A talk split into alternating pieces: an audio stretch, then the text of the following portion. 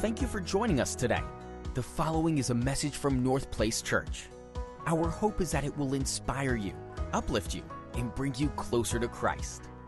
If you would like to visit the video of this message, visit our website at northplacechurch.com/watch.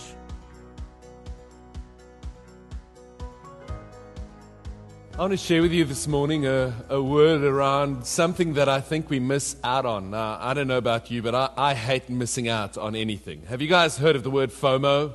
Okay, it, it, it's, it's, it's one of those new words that we use in, it's fear of missing out. Okay, so I've got serious FOMO. Okay, I, I hate missing out. I hate missing out on anything. I, I especially hate missing out on something that God has for me that I'm not tapping into.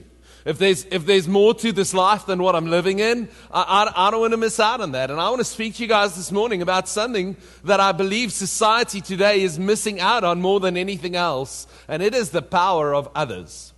See, there is power in others, and the reality is we miss out on the power of others. More often than not, this society that is so wrapped up in itself, that is so concerned with, so concerned with being independent, this society misses out on the power of others, the power that lies in our connection, the, the monument of our society. I don't know if you guys know that the Oxford uh, University, every, every year, they bring out a word of the year. Now, the word of the year a couple of years ago was a word that really is a monument of our time, and the word was the word selfie, okay? Because a selfie is something that, that, that's unique to our time. I mean, 30 years ago, if somebody had a camera and most of the time they took pictures of themselves with it, we would call them weird, okay? Today we just call them normal because they've got a cell phone, okay? So, I mean, cell phones are designed about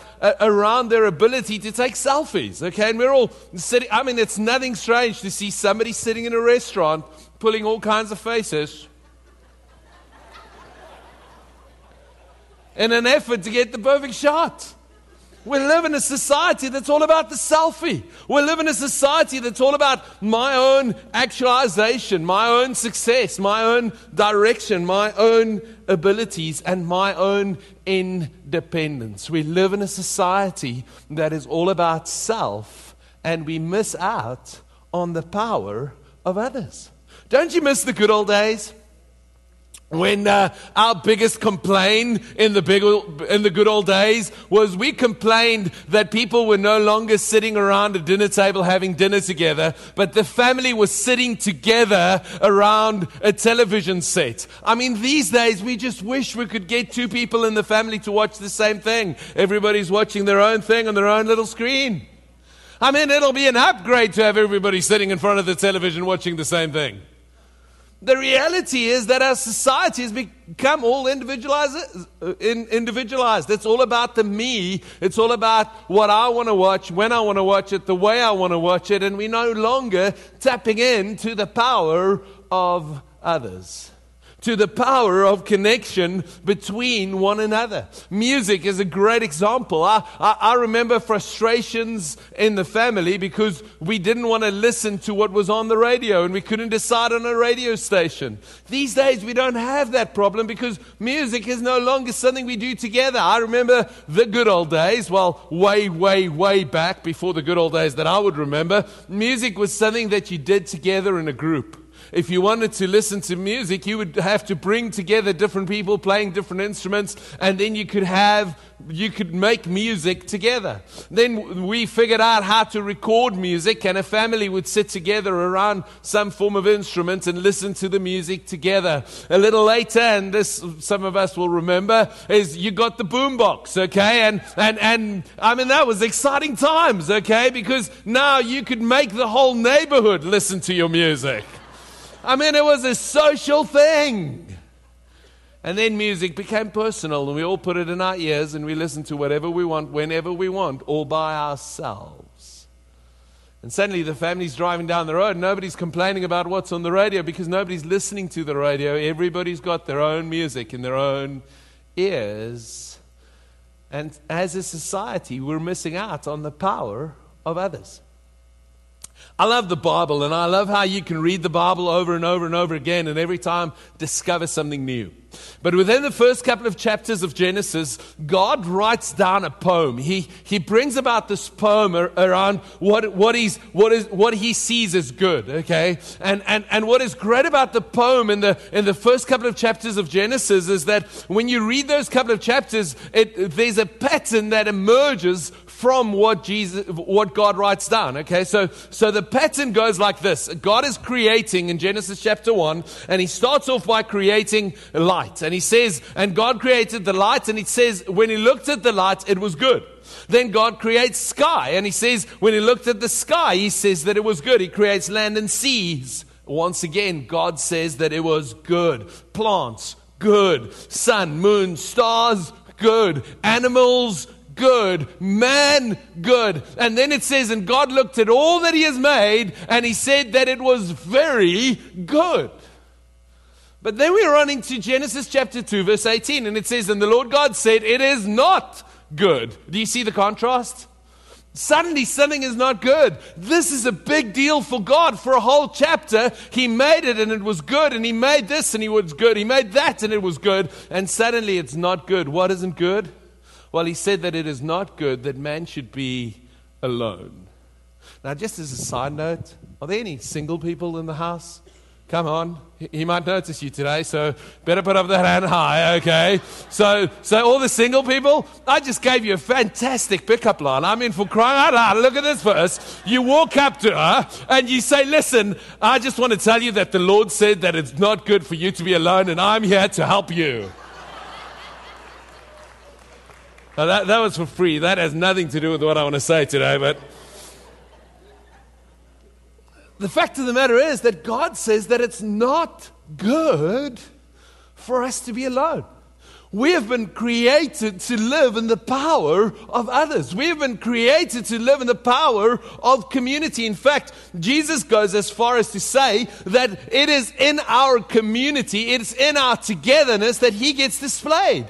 I mean, John chapter 17, he makes this statement. He says that they will know that you are mine because of the love that you have for one another. Our connection to one another displays Christ on the earth. We have been made to show him. We have been made to, to display him on the planet. But what displays him is our connection to one another. It's our togetherness that brings him about. It's our togetherness that shows him to the world around us. The devil knows that he can't stop the church. And the fact of the matter is that he cannot stop the church. Why? Because Jesus said, I'll build my church, and the gates of hell will not prevail against it. We are part of his church, and the gates of hell will not prevail against his church. The devil cannot stop the church. But he can stop the church from being church. All he needs to do is he needs to keep us all on our own station, disconnected from one another. And when we aren't connected, we can't be who we're supposed to be.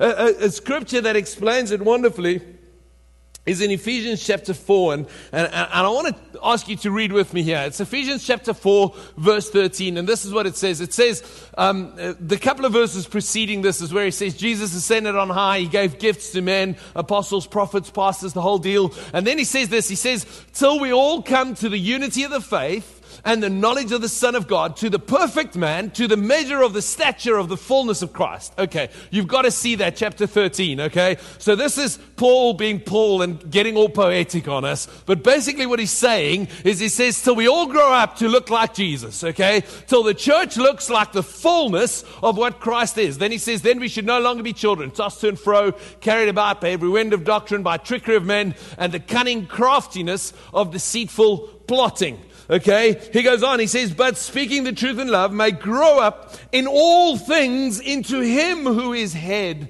Christ. We'll, so you see the picture? He's speaking about the church growing up into the fullness of Christ and this whole world seeing Jesus for who he is.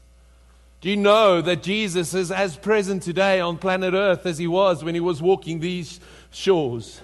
He's as present today. Why? Because his body is still around and it is called the church.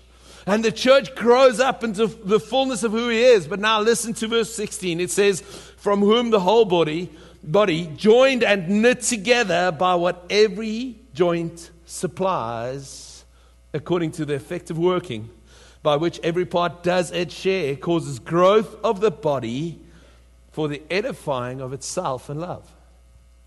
See, here's the thing is the body of Christ grows up into the fullness of Christ by what every joint supplies. You're a joint in the body of Christ. You're a part that, and as every part does its share, it grows. Within your physical bones, there's something called a growth plate. I don't know if you've ever heard of a, a growth plate, but basically, growth plates are the end, at the end of your bones, in every joint, there is a growth plate. And it's that little bit of bone, that plate of bone, that causes the bone to be able to grow. When you break your bone through the growth plate, that bone cannot grow any further. And the problem is that oftentimes in the church, this is the problem. The joints have stopped supplying the link to the next joint. And as individualized as we live in this world, as separated and as lonely as and every man for himself as we do life we end up doing church. And when the church does that the church stops growing. The church stops displaying. The church stops being who we've been made to be. And then we don't live in the power of others. We don't live in the power of body. And this society doesn't see Christ for who he is because the church isn't being church because of joints not supplying, because of people not connecting in to the community of the church. Now, I know you're sitting here today and you're probably thinking, Yuri, we, we know that. We know that we're supposed to be connected. We, we know that we're supposed to be one connected to the other. I, I know that I need to be part of the body of Christ. But most of us, if we think about it, we're struggling with that. It's difficult today to, to, to be connected. And, and maybe you've tried to connect, but it just didn't work out. You, you just couldn't find that place where you could fit in to the, to the body of Christ. Or maybe, maybe you've been hurt. You've, you've tried and you've gotten hurt. Maybe you've tested it and it, it just didn't work out as you hoped it would. Maybe you're sitting here today and you're saying, Yuri, I'm, I'm all by myself, not only in church, I'm all by myself in life. I've tried and failed. I'm, I'm, just, I'm just not connected as I want to be. You see, there's, there's, there's something you've got to understand about others. You've got to understand that when it comes to others in life, others will be the greatest, your greatest joy in life. The greatest fulfillment that you'll ever experience in life has to do with others. I don't know if you've noticed that, but it's, it, it's true. Joy and fullness of life has to do with others in your life. I, I, I mean, there's, there's no moment that defines the, the, the joy in my life more than that moment when time stood still and the angels sang as I beheld the face of my wife. And I could see the unborn children in her eyes. I mean, that moment just, just changed it. That, that moment when, when my wife came walking down the aisle, by the way, as a pastor, I get to do a lot of weddings. It is great, but I miss the best part. The best part of a, uh, of a, of a marriage ceremony is not the, the bride coming in through the doors. That's majestic. That's amazing. But, but the best part is the part that everybody misses because we're all watching that way as the doors open up and the bride comes in in all her glory. And the best part of all that is the face of the bridegroom. Do yourself a favor and turn around and watch that face. He knows that his whole life is about to change. In a good way, I mean that, of course.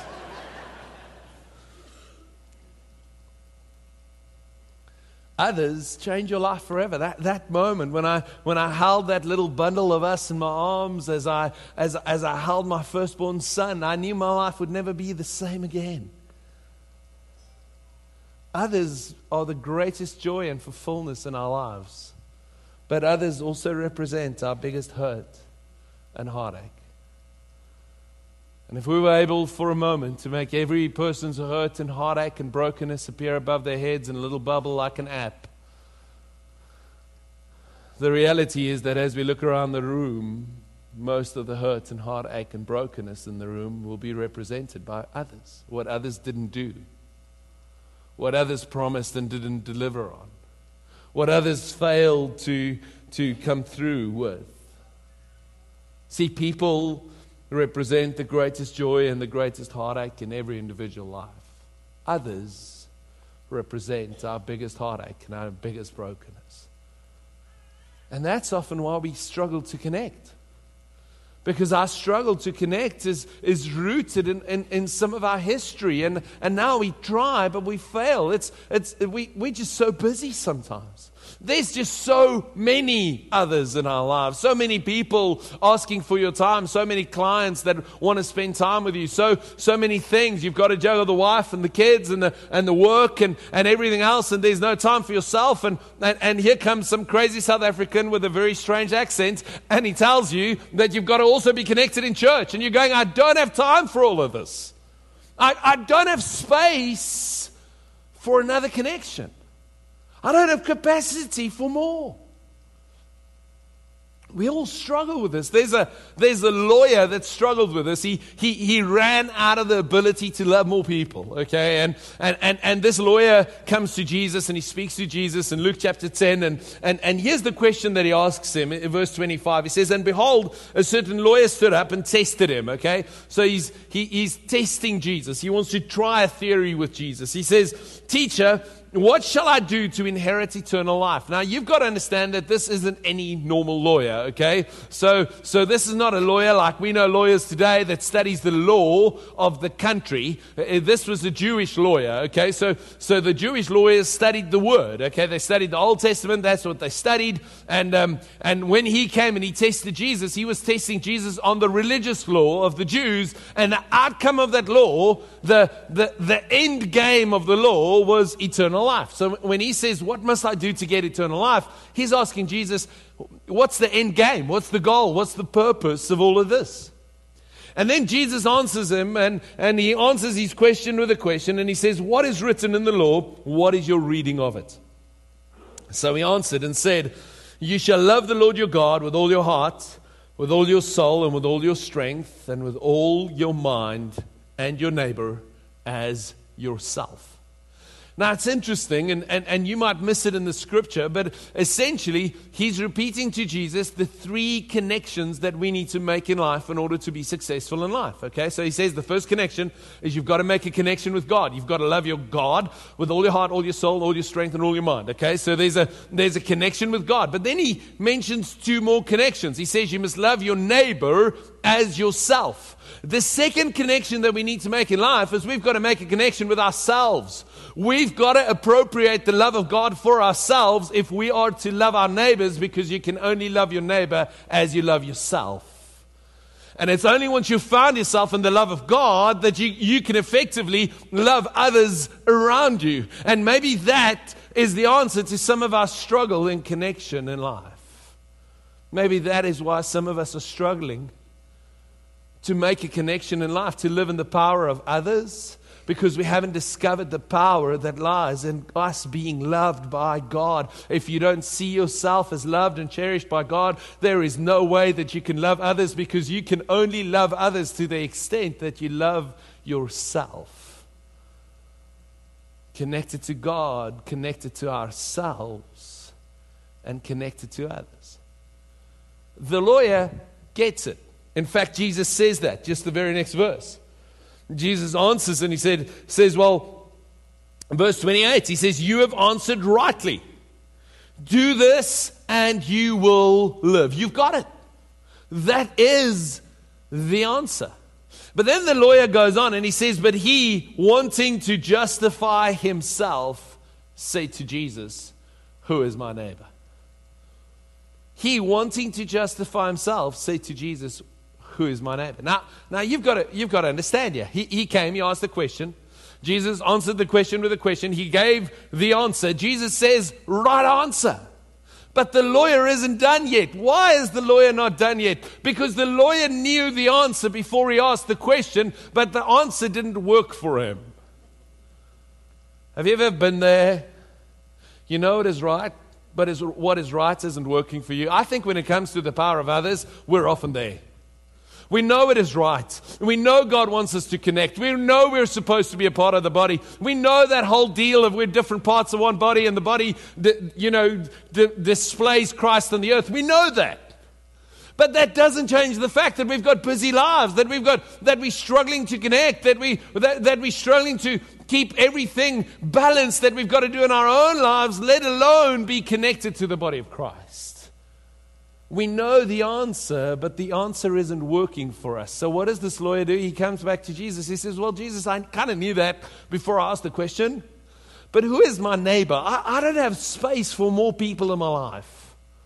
Uh, you know, just, just, I just want to be justified that I only love some. And, and, and you know what? I'm, I'm really just trying to connect to my family and, and, and, and you know, the, this relationship with my wife, that takes a lot of time. She has a lot of words, Jesus. This takes a lot. This is what I can do. I've, I've got no more capacity. I can go no further. Jesus is about to tell him the story. You know the story. It's the story of the Good Samaritan. Have you heard the story of the Good Samaritan? Okay, you know the story. But I've got to warn you about the story of the Good Samaritan, okay? This is my warning, okay? So this is my, my time out, and I'm going to give you a warning. Jesus did not tell the story of the Good Samaritan in order to make you feel warm and fuzzy inside and to make you feel good. He told the story of the Good Samaritan to mess you up. Okay, I'm warning you. This is not a story that's going to give you a warm, fuzzy feeling on the inside. This is, this is a story that's going to mess you up. You cannot listen to this story and continue your life in the same way. So, this is a great time to leave the room. If you're watching online, great time to switch off the computer. Fake internet connection failure, okay? Do, do something, okay? Pinch the baby and leave the room, okay? Fake a cough. Do whatever you need to do, but I need to warn you this is a good time to get out. I'll look down in my notes. I won't notice. Jesus didn't tell the story to make you feel warm and fuzzy. I've got to warn you. This myth, you're still sitting here. Pastor John, I warned them. Fair warning. Okay, here goes the story. This is the story Jesus tells. Luke, Luke chapter 10, verse 30. Then Jesus answered and said, Okay, so who is my neighbor was the question. Jesus answers and said, A certain man went down from Jerusalem to Jericho and fell amongst thieves who stripped him of his clothing, wounded him, and departed, leaving him half dead. Okay, now you've heard this story before, nothing new here. But what you miss is what everybody that heard Jesus tell the story immediately understood. See, when Jesus used the words, he said there was a certain man that went down from Jerusalem to Jericho. Everybody immediately associated a particular road with that. When I tell you President George Bush Turnpike, you all go, oh, that's that road, okay? You know that road. It's a nice road. It's a broad road. It's an open road, okay? This is not a nice road. It's not a broad road and it's not an open road, okay? this road was referred to as the ascent of Aduman, okay? Which literally referred to the ascent of blood. Okay? The ascent of blood. This was not a good road. This was not a road people liked to travel. Also, when people referred to this road, they didn't refer to the road like Jesus just did from Jerusalem to Jericho. They referred to the road from Jericho to Jerusalem. Why is that? Everybody wants to go to Jerusalem, but nobody wants to go to Jericho. Okay? There, there was Jerusalem was a nice place. It was the place of the temple, the presence of God. Jerusalem. Okay? So Jerusalem, the place of peace. That's Jerusalem. Jericho was completely different. Jericho wasn't a nice place. Jericho was in a barren land. Jericho was in the desert. Jerusalem had a lot of rain at the top of the mountain. Jericho had almost no rain. Jericho was the barren place geographically speaking, uh, Jerusalem is right at the top of the hill, about 3,000 feet higher than, than. That's the next slide. There we go. So Jerusalem is right there at the top. And about 3,000 feet lower, you find Jericho in the valley. What is Jesus saying? There was a certain man, and he was walking from Jerusalem to Jericho. He was going from up top to down below. He was on his way downhill. Do you guys have that here? He's heading down. He's going down. He's going from a nice place to a bad place. His, his life is in a downward spiral. He's going from a great place to a bad place. He's walking on the road of blood. He's walking through the badlands. And as he's walking through the badlands, the bad things get him. They mess him up. They take his clothes, they beat him up, and they throw him half naked, bleeding at, at the side of the road. Back to the story. As this man is lying there, something happens. And maybe if I could just interject here, maybe you're in a space in your life where it feels as if you're between Jerusalem and Jericho. Maybe this morning you're listening to this word and you're in a space where it feels as your life is in a downward spiral and, and you feel beaten up by sin and broken and bruised by the things of this life and exposed and naked on the side of the road, left for dead. Maybe you're in need of a neighbor this morning. Maybe you're saying, you know what, I, I, I, I hear what you're saying, Yuri, about making connections, but I need somebody to connect with me. I need, I need somebody to care for me. I, I feel like that man that took the wrong road. Maybe your finances is on the road between Jerusalem and Jericho. Maybe your marriage is on the road between Jerusalem and Jericho. It's running out, it's running down. So, verse 31 in this space, in this spot. It says that as this man was lying there, by chance, a certain priest, verse 31, came down the road, and when he saw him, he passed by on the other side. Likewise, a Levite, when he arrived at that place, came and looked and passed by on the other side.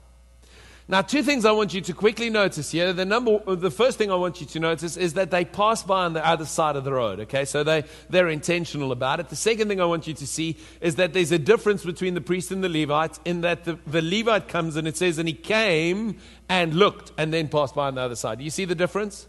So the priest comes by, he sees the man, and then he passes by on the other side. But the Levite says, it says he came and had a look.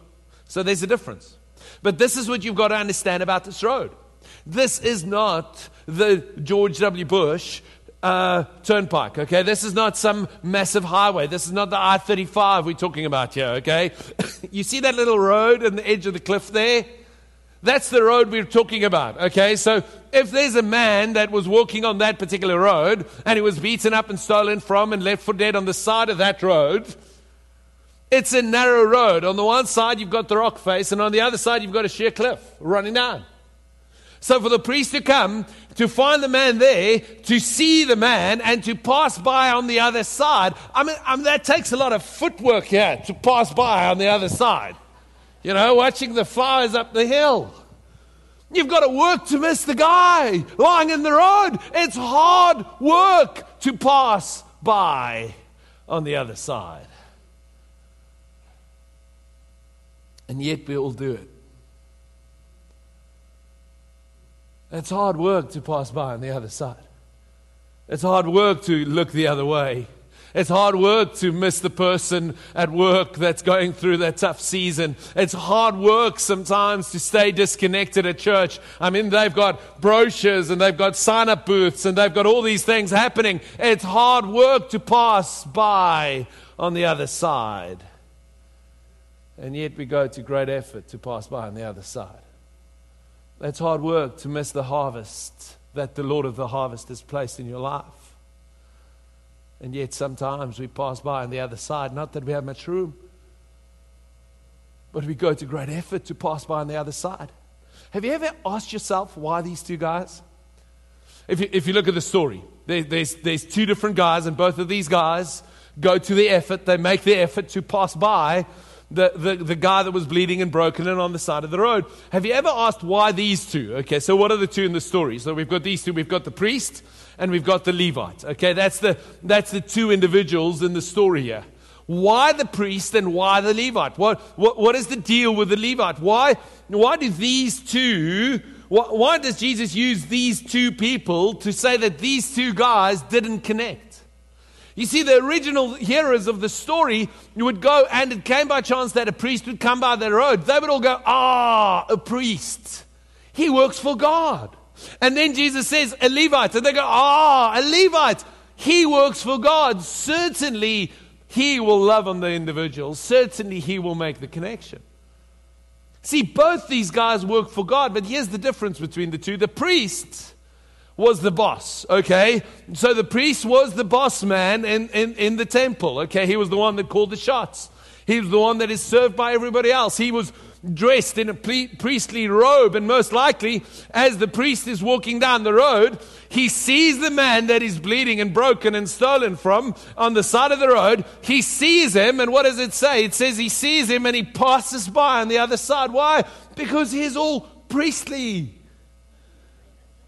I mean, come on, I can't get my hands dirty with this. I'm much better than this. I'll just float along on the side here. See, the priest doesn't help because the priest is better than the situation. The Levite? Well, the Levite's the other way around. See, the Levite's job was to serve in the temple, the Levite was the servant of all. So the Levite comes along, and what does the Bible say? Remember, I asked you to remember two things. The second one was that the Levite came and had a look. So it's not as if the Levite's going, I'm too good for this. The Levite walks up to the bruised and broken man.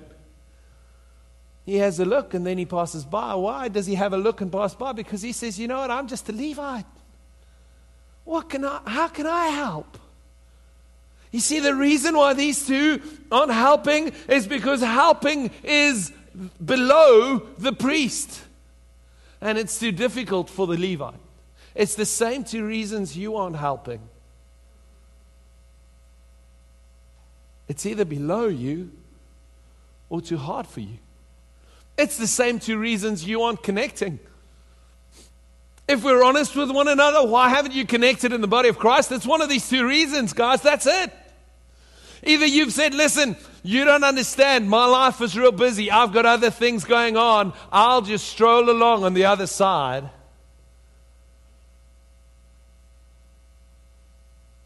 Or you're saying, you know what, it's just too hard. They don't need me.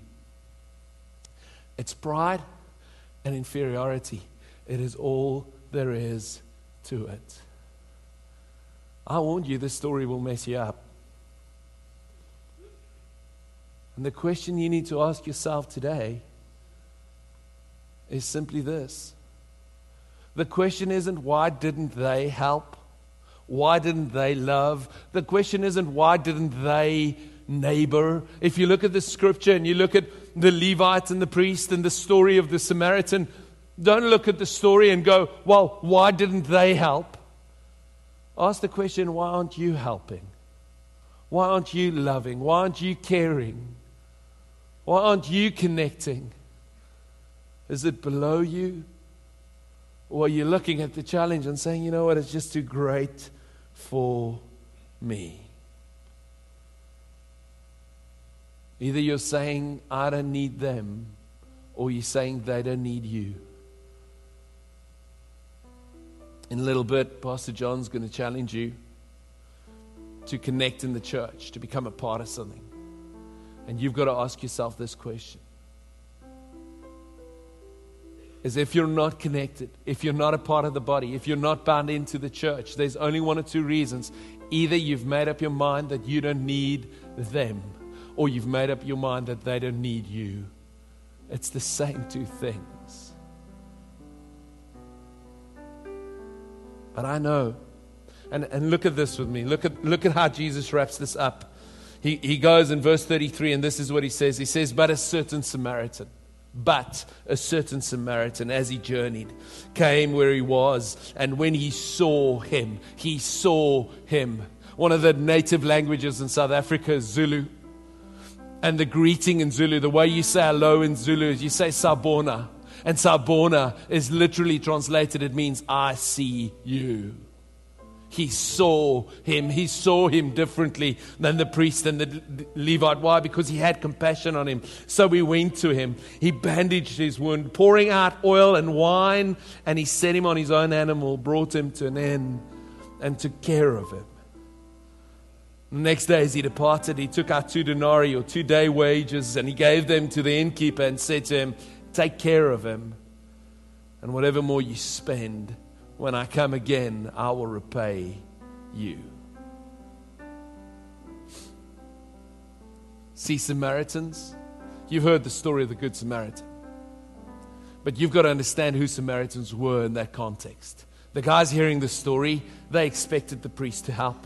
They expected the Levite to help. They did not expect the Samaritan. The Samaritans were a half breed. They were the people that the, the Jews would joke with. You would be as ugly as a Samaritan or as dumb as a Samaritan. I, don't, I, don't, I know you Texans don't joke with any other nations or any other people, but you know, in the rest of the world, there are these particular groupings that get joked with. The Samaritans were them for the Jews. So when they said, that the Samaritan came and helped, that the Samaritan loved, the Samaritan made the connection. It was the least likely hero of the story. But for the man lying on the side of the road, there was only one person in the story, and that was the Samaritan, the one that loved the one that made the connection. And then Jesus wraps this up and he says this. He says in verse 36, he says, So which of these, which of these do you think was the neighbor of him who fell amongst the thieves? Which of these three made the connection? Which of these three lived in the power of others? And he said, the lawyer answers and he says, The one who showed mercy on, to him. Then Jesus said, Go and do likewise. Have you ever heard one of these instructions from Jesus and felt it was just too much? I have such a sense in my spirit that there are individuals this morning listening to this word that feels it's just too much. It's just too much to reach out to someone else in my life. It's just too much to be hurt again. It's just too much to be rejected again. It is just too hard. Can I tell you something about Jesus? This word is not instructional, it's incarnational. It's not instructional, it's incarnational. Jesus is not instructing us to do something that he hasn't done first. It's not an instruction of something we need to go and find somewhere else. It's just that we've got to understand that what he's done to us is what he wants us to do to others. We might live in a disconnected society, and you might be in a disconnected place this morning. You might be in a place of loneliness in a place of brokenness, in a place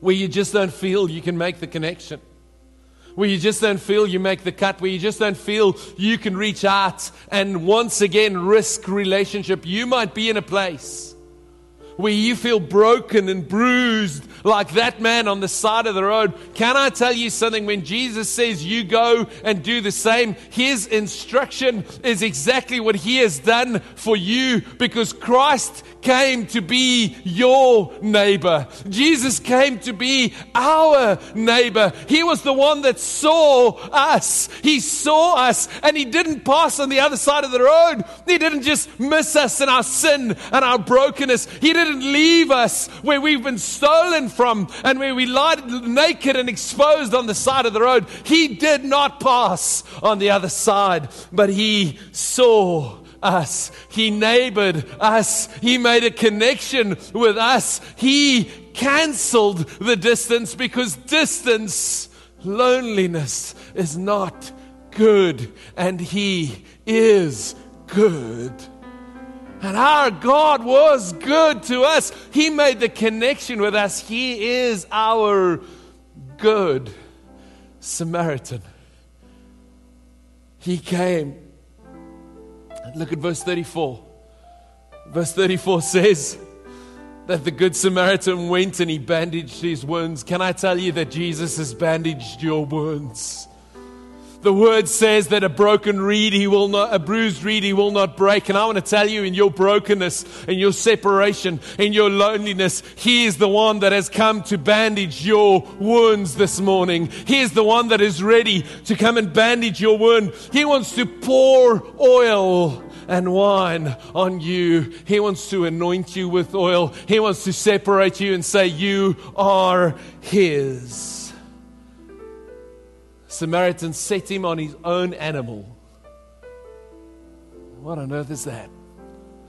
Only one reference of Jesus ever getting on an animal, and what he got on was a donkey as he triumphantly rode into Jerusalem. He is the one that wants to come and restore your authority. He is the one that wants to set you up in places. He wants to seat you in heavenly places. He wants to bring you to an end. And He took care of him. Our Jesus will take care of us. And maybe this morning you're in a place where you are in need of a neighbor. You are in need of connection. And the loneliness of this life has grabbed hold of you. And you need to say, Lord, I need a neighbor. Well, Jesus came to be your neighbor. Thank you for listening to this message from North Place Church. Feel free to share it with your friends. Follow us on Twitter and Instagram at North Place and on Facebook at facebook.com slash northplacechurch. To watch the video of this message, go to northplacechurch.com slash watch.